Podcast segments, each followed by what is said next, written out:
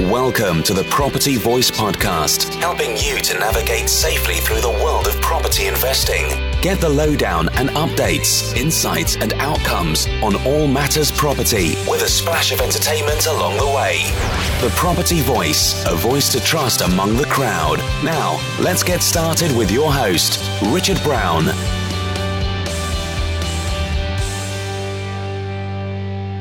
Hello and welcome to another episode of the Property Voice podcast. My name is Richard Brown, and it's a pleasure to have you join me again on the show today.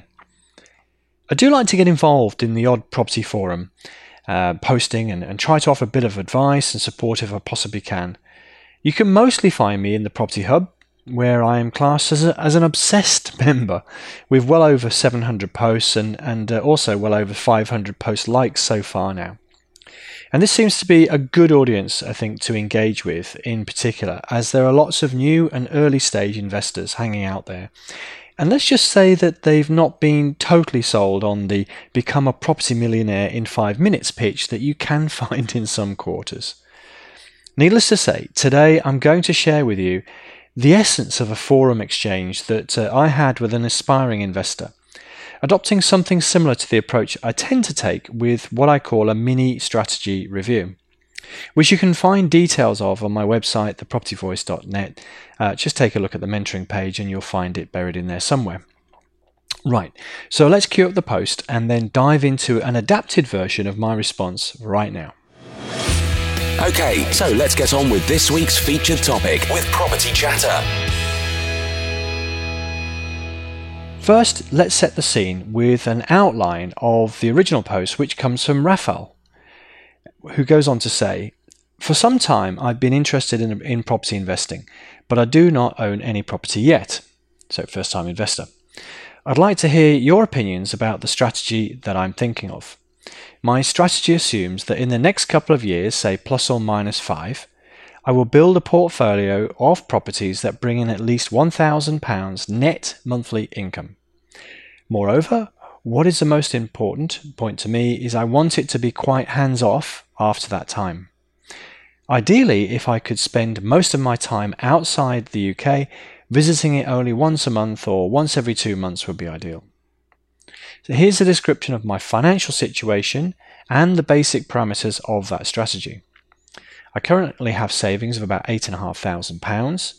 I'm able to set aside some money to uh, save in the order of £1,400 per month. For the next couple of years, I will intend to buy properties, uh, either one or two bedroom houses, in the areas located 5 to 10 kilometres, which is around about 3 to 7 miles, uh, distance from Manchester city centre. I'm aiming at properties in the price span of around about forty to eighty thousand pounds. I'll be using interest only mortgage with a 25% deposit, and I'll be getting a reliable, reliable letting team on board.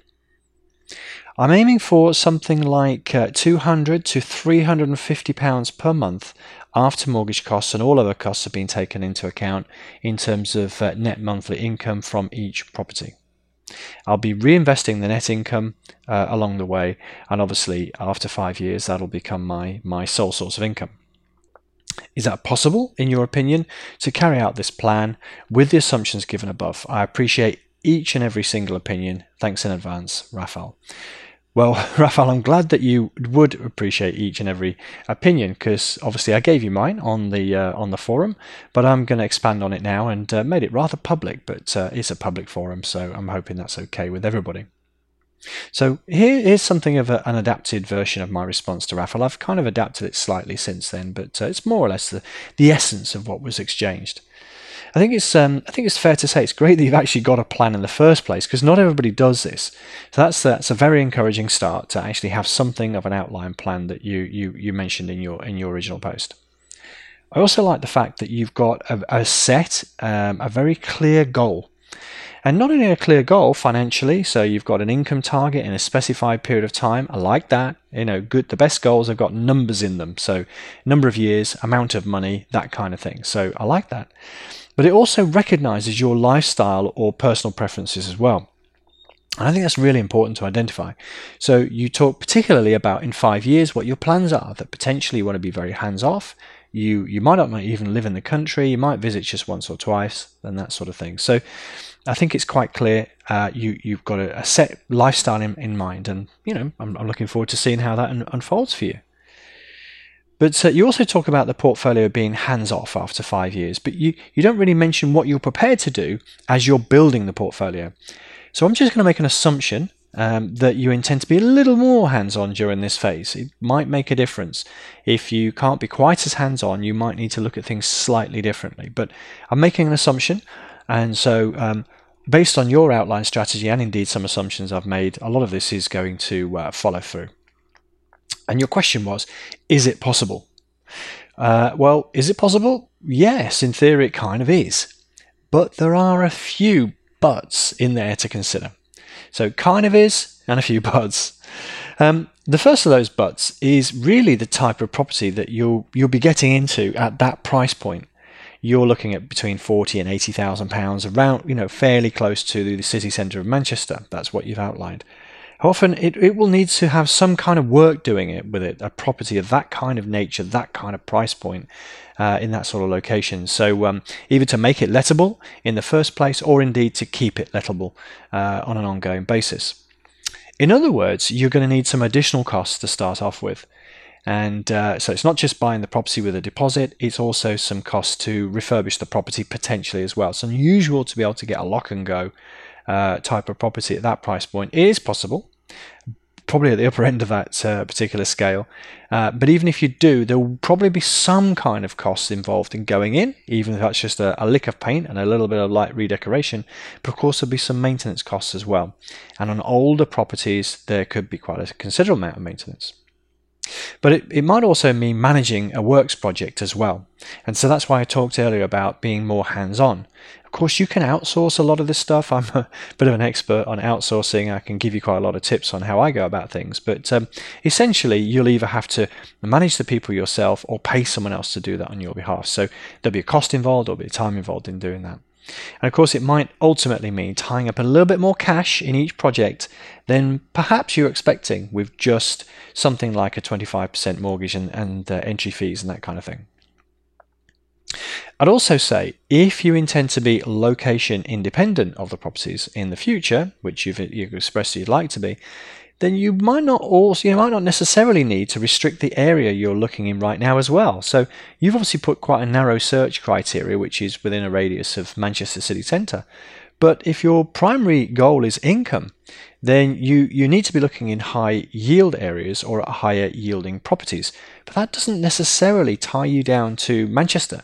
So there are other locations that you could potentially consider as well. So that's one of the things I wanted you to perhaps open your mind or, or thinking to, especially uh, if you're not going to be self managing and you intend to be uh, remote from the properties in the long term.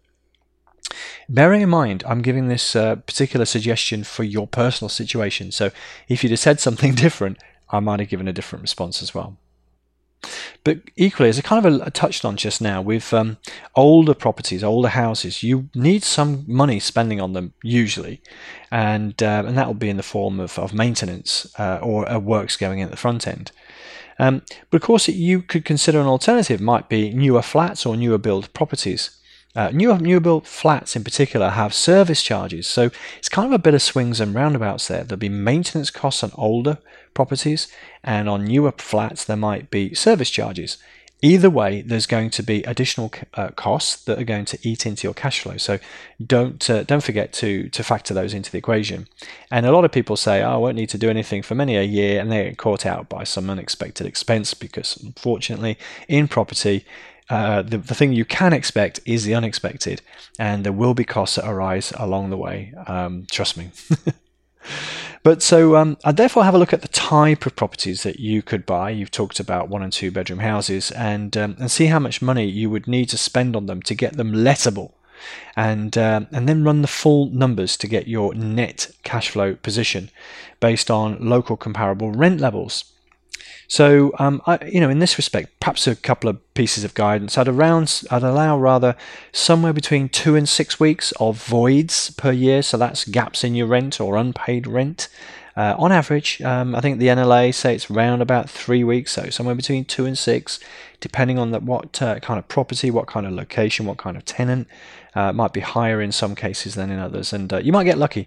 You might have a one or two year stretch without having any voids, but then you might get, you know, a period of time. So on average, it's fair to assume some level of voids is going to take place. And the other thing, the other big cost to take uh, account of is maintenance. And um, I'd suggest you allow somewhere between 5 and 15% of your annual rental income uh, to cover for maintenance costs. And that can sound, quite, quite a, a high expense. And in particular, if you think you're going into a property which is in pretty decent nick. But if you consider that you know a boiler replacement could be two or three thousand pounds, um, you know, including uh, all the pipework and, and, and heating system, um, roof repairs can be several thousands of pounds. Windows can be can add up. You can see how putting aside a set sum of money to cover these sort of costs is going to be a wise thing for you to do, and won't you won't get so caught out then if it would if it were to happen. So it does depend on the property condition, but definitely allow something for for, for maintenance costs.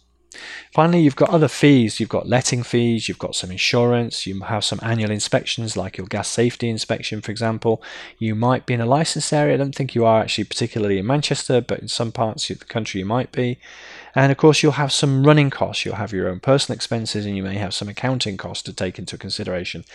And of course, I, I might, when I when I wrote this out, I was thinking this is all pre-tax, so you probably have some tax to pay as well. So don't forget to account for the tax, is all I would say. So when we're talking about net cash flow or net income, usually that's after tax. So don't forget to factor the tax. And don't forget, these days, tax deductions are not quite as advantageous as they perhaps used to be. So I'd allow an allowance of around about 25%, and that's going to sound like a crazy sum of money, but around 25% of the gross annual rent per year. It wouldn't be an unreasonable assumption to make in terms of the costs uh, for for running a hands-off property investment with an older property. This excludes mortgage costs and it also excludes taxation. So I'm just talking about the the literal costs like letting fees and that kind of thing, and maintenance and voids. Allow about 25% allow for your mortgage, allow for tax, and, uh, and then you should be able to get to a, net income uh, situation. But of course, the second point is the net rental income, which is also linked to the property type just mentioned, but also the tenant type. So, have you done any analysis on the rents and the tenant type uh, to arrive at your target of 250 to, or sorry, 200 to 350 pounds per month in net income? I, I don't know if you have, but um, to be honest, £350 a month sounds pretty high uh, for a hands off investment at these sorts of price points, certainly based on vanilla single nets, single lets rather to, to working tenants or indeed uh, to single family uh, benefit tenants as well for that matter. So um, I think perhaps some of the high end of that is pretty uh, optimistic um, assumption. So it's always worthwhile, you know, testing the, the validity of local rents. You can just do that quite simply. Do a Rightmove search, Rightmove or Zoopla search in the in your local area, and you'll you'll get a feel for the types of comparable rent levels uh, for similar properties. So you can do that uh, certainly on the income side of things. But um, let me let me sort of illustrate that point by giving you something of an example. Uh, th- this is a real life example. It's a, it's a deal that we recently shared on our deal tip service, the RWPT real uh, uh, real deal tip service. Um, it happens to be in Liverpool, so it's just a stone's throw away, really, from Manchester. I'm trying to pick one that was in, in your price point, so it's not necessarily typical of all of the projects that we share on the deal tip service, but it's fairly you know consistent with uh, what you're looking for. So it cost around about forty-five thousand pounds. In fact, actually, just before um, recording this, I checked, and there's a it was a, it's a repossession. A mor- the mortgage mortgagor has repossessed the property, and they were selling it on. And there's an announcement on the uh, estate agent's uh, website that an offer of forty-five thousand has been been received, and if anybody wants to bid any more than that, then they're welcome to do so our guideline was 45,000 was a maximum bid. So um, I don't know if somebody saw that or we actually all think the same, but uh, 45,000 was uh, the price. So it's a fairly standard two up, two down terrace property in Liverpool. But on that particular property, it needed some work doing on it, and you often find that at those sorts of price points. So in this particular case, I, I seem to recall that the roof was not in the best of condition. Uh, there are other bits and pieces in the property, and but believe it or not, you could actually spend around £25,000 on getting it fully lettable um, plus some additional um, acquisition costs and that kind of thing. So um, that's the bad news, I suppose. You know, you buy it for forty-five thousand, you might sink twenty-five thousand into that, and do not underestimate that. Do not think that you can just get things on the cheap and also command high rents. Uh, and also avoid high maintenance costs because it, everything you know trades off against one another. So to get a decent return, spend the 25,000, then you'll attract the right sort of tenants, then you'll have less maintenance worries is my kind of a byline to this.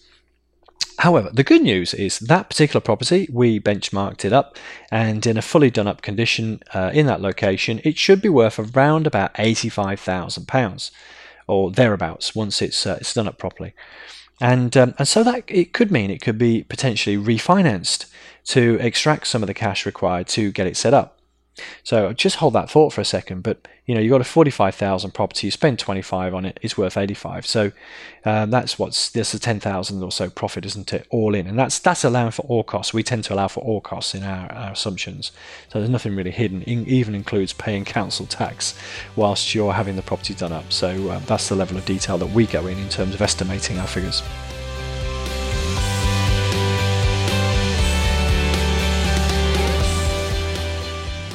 We happen to know the local rent around the area is around about £550 a month. It is probably more of a benefits or LHA type of tenant area. I'm not saying it's exclusively that, but 550 a month is a sort of figure that you could potentially expect to achieve realistically in that area. And so after all the costs and the provisions, it would net around £200 a month in cash flow, and that's pre-tax. So that kind of backs up what I was saying about 350 being a bit of an optimistic um, you know thing to look for in terms of the cash flow position for a hands-off investment. You can claw a little bit back of that revenue if you were to be a, a self-managing landlord, but of course you'd have the time and the hassle, and the inconvenience of dealing with those tenants um, for the privilege of uh, snatching back a uh, you know a small amount of money, what 50 quid or something like that per month for self-managing. So I don't know if it's really worth it to be honest. And it's also not your long term plan. So you may as well set it up as you intend uh, to manage it in the long term as well and have it fully fully managed, which is what you said you would do. Of course, the alternative to buying this one uh, cheap and doing it up would also to be would be to buy an alternative one ready to go. In other words, you could buy the, the equivalent of the £85,000 uh, one instead of the £45,000 and spending them at £25,000 to get it into a fully lettable condition. but if you were to do that, i.e., buy the £85,000 equivalent, you're going to need around £25,000 or so as a deposit, uh, including the usual fees and other buying costs versus around about 46,000 if you're following what I would call the buy, refurbish, refinance model. So that's where you put a deposit in, you use a mortgage to buy the property, you spend the 25,000 uh, on the works and the other costs that we talked about in the first example, um, but the the the, event, the difference here is that you get to refinance it once you've done the work. So it could be six months, it could be sooner if you use certain types of lenders. Um, but let's work on a six month refinancing term, and um, that would leave if you refinanced it, you should be able to release some cash uh, based on eighty five thousand. You'd end up leaving about eighteen thousand uh, pounds left in that property after refinancing it. So in other words, that would save you around seven thousand pounds or 28 that sorry not 28,000 28% of your starting funds uh, once it's been refinancing uh, refinanced rather by following the BRR or buy refurbish refinance model and that's why I like it that's why I like the, the BRR model because it allows you to make your money go a little bit further and um, so I'm highlighting this example for a couple of reasons, really. First is to show the type of net cash flow position and funds requirement you might need based on a real world example. I've taken a real world example, we've worked it through, I've used it to illustrate my point, not just talking in theory. This is a real property. You could I could show you the link. You could go and see the rent levels. You could go and see what what's being offered that, for that property. You could see the condition it's in and, and justify that uh, it's going to need a, a, hell of a lot of works uh, needed doing. I could could even show you an outline schedule of works to, to back that up as well as uh, if you wanted to. So it's a real world example. If you were to buy it cheap, do it up. Equally, you could just buy an equivalent for uh, the 85,000 and just you know not do the works, but you still got a hefty sum of money to put in in terms of deposits and other fees and that kind of thing. So either way, it's a, it's a reasonable sum of money, and either way, it's going to net you around about the 200 pounds a month in net cash flow. And that's an important point £200 a month from that property. So the BRR strategy is um, is one that would work best if you could pay cash, certainly at that sort of price level. So uh, you're going to need around about seventy-five thousand um, pounds if you're to fully finance it in cash, and that would obviously save some of the financing fees as well and allow you to uh, make your money go a little bit further. Uh, you got less outlay and that kind of thing. But the BRR strategy in general um, means you've got less cash left in the deal than you would have done if you just bought a ready done up property, and therefore it allows your money to go a bit further, as I mentioned. So, if that's the case, you could potentially squeeze three or four of these types of property out of your full five year investment pot. So, I've added up everything that you said uh, your savings, your starting fund, etc., your reinvested uh, profits, and um, I've assumed that you could probably get something like three or four of those properties um, without the re- following the BRR model, that is. And, and that's equivalent to around about six or eight hundred pounds a month in net cash flow before tax. So in effect, you'd actually miss your goal. Sorry about that news, but uh, that's the reality. Um, you might be able to squeeze an extra uh, property or two out of the pot by following a BRR strategy that's why I like it. So in this case, you could maybe take it, take it, your income potential from uh, six to eight hundred pounds a month in net cash flow to around about eight hundred to twelve hundred a month, and hopefully reaching your your goal of a thousand pounds a month. Um, so it's a bit more work to make your money stretch further, but with the BRR strategy, it's certainly an option, and therefore it's the second point really that I wanted to bring up. Well, could you do better than this example even? Well, potentially, yes, you can, and and I certainly done better than that. And uh, but what I'm trying to do is show you a fairly typical, easy to find project that most people could locate alone and undertake without too much effort and without too much drama. That project that I, I mentioned in, in Liverpool, you could find it quite easily. You could probably, you know, it's, it's proven that uh, a bit, an offer's been accepted at uh, 45,000 remains to be seen if they're outbid, but let's leave it at that. Um, 25,000 sounds like a lot of money, but you know, when you're going into these projects, that's the sort of money you need to allocate. But you should be able to get someone to deliver that kind of quality product uh, for you without you necessarily having to do that. So, uh, yes, you could do a little bit better. Um, there's also a couple of things you could do completely differently as well. So I'm, I'm thinking of you, Raphael, here. So whenever I look at doing a mini strategy review, I'm tailor making my my advice and my suggestions for the individual. And you know looking at their total picture that's why i said earlier i mean really pleased that not only have you got a plan you've got your finances laid out and uh, a sort of an outline a preference, if you like, of how you'd like to go about things. But you talk about your lifestyle choices as well. What you do like to do, what you don't like to do. You want to be hands off, you want to be remote eventually. So it's very important, I think, to align any sort of strategic advice to the individual and their personal circumstances. So this is directed at you, Raphael. So if it isn't directed at everybody listening to this, um, hopefully understand that, you know, this can be tailor made. Uh, but if it sounds like you, then that's great too. So so as I mentioned, there's a couple of things you could do completely differently. And um, one of the first things, the obvious thing really to consider is uh, higher yielding strategies. Uh, so think about things like LHA strategies. Now, uh, I'm probably thinking for my Liverpool alternative, that would be LHA anyway, potentially. Um, but I'm thinking alternative LHA strategies here. So um, you might be able to split a property up into a couple of units, for example.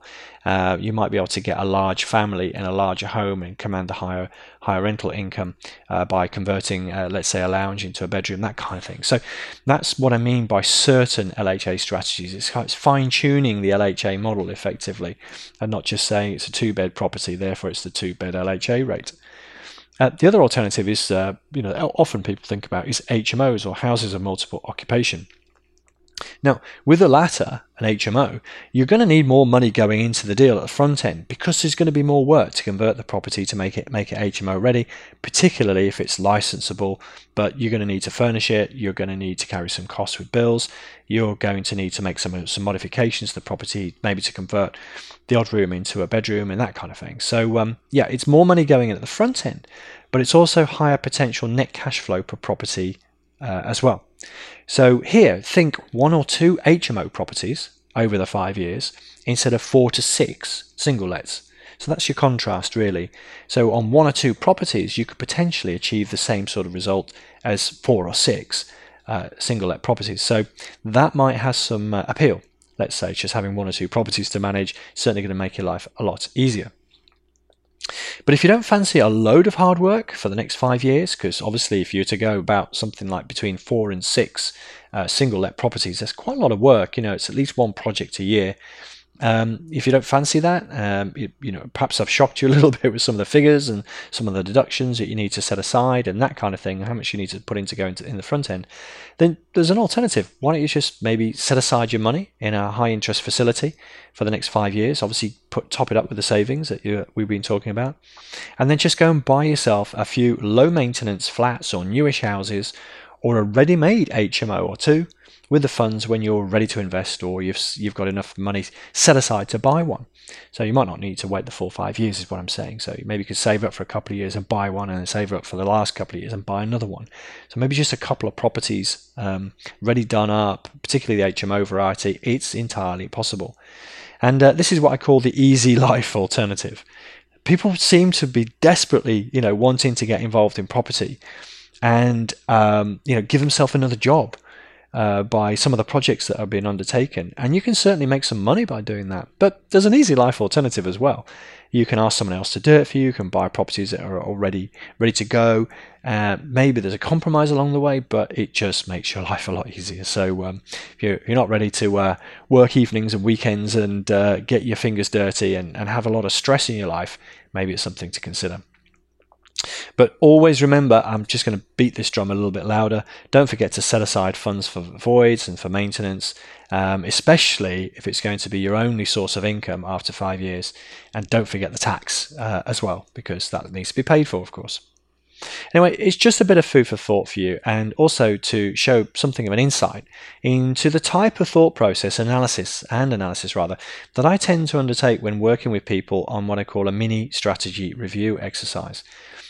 And it's really designed to open their thinking to other possibilities uh, and, and also at least to test their logic in, the, in a real world setting. So I try and do two things. Testing the logic in a real world setting, of course, is the primary objective. Will it work? Um, also, uh, what are my alternatives? You know, are there other possibilities out there? That's why I looked at um, the LHA, HMOs, or even just you know save your money for five years and buy things ready to go. Then, um, so I always try and look at things that way. Um, sometimes, to be honest with you, um, I also have what's called a curveball option in um, in a mini strategy review. So that's maybe something that you know is totally off the wall. It's not totally off the wall, but it's just something a bit different. Uh, so anyway, if anybody's ever had that, you can probably vouch for that sort of thing as well. So normally, just sanity check what you've got, give a couple of alternatives, and the odd curveball as well, just to get you thinking but it's usually apply mine and my business partner Damien's experience into your personal situation. But needless to say, on that note, I just wanted to say that I do undertake mini strategy reviews on uh, property investor plans, uh, as I've kind of mentioned. And as it so happens, I'll also be running an event uh, soon called the Property Investor Toolkit Live. And that's going to be held on Saturday, the 1st of July 2017, in London. Um, it'll pick up uh, the key elements actually of my book, Property Investor Toolkit, but it along with a sneak peek into two brand new chapters.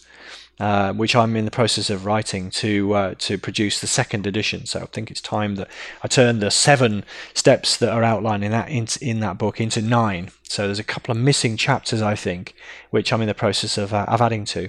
Um, so in addition, I'm also allocating a segment of the event to look at some strategy reviews or mini strategy reviews of some of the investors, uh, which I intend to coach live on the day.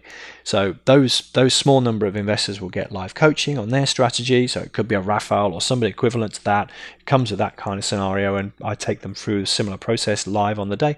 But of course, everybody else gets to to observe. Um, so not everybody's situation is like Raphael's. You know, uh, there'll be other people who want to be much more hands-on. There'll be other people who got much more money.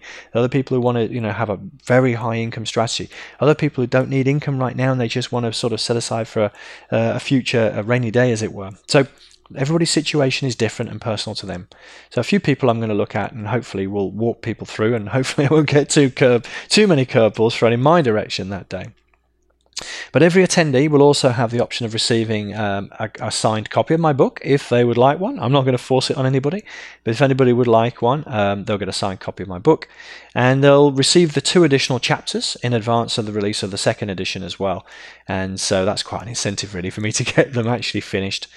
Um, so that's something. Uh, and if that's not enough, you'll also receive 100% rebate on my next book which is all about property financing. Um, that's going to be the next book, which is coming out later this year as well. So a lot of book related uh, benefits, if you like, uh, there. Um, but if that's not enough, um, some of the premium attendees will also get to have a live coaching session, as I mentioned, where I get to look at uh, their plan strategy. But if you don't want me to look at your strategy, you know what your strategy is. As an alternative, I'm also happy to do what I call a deal surgery.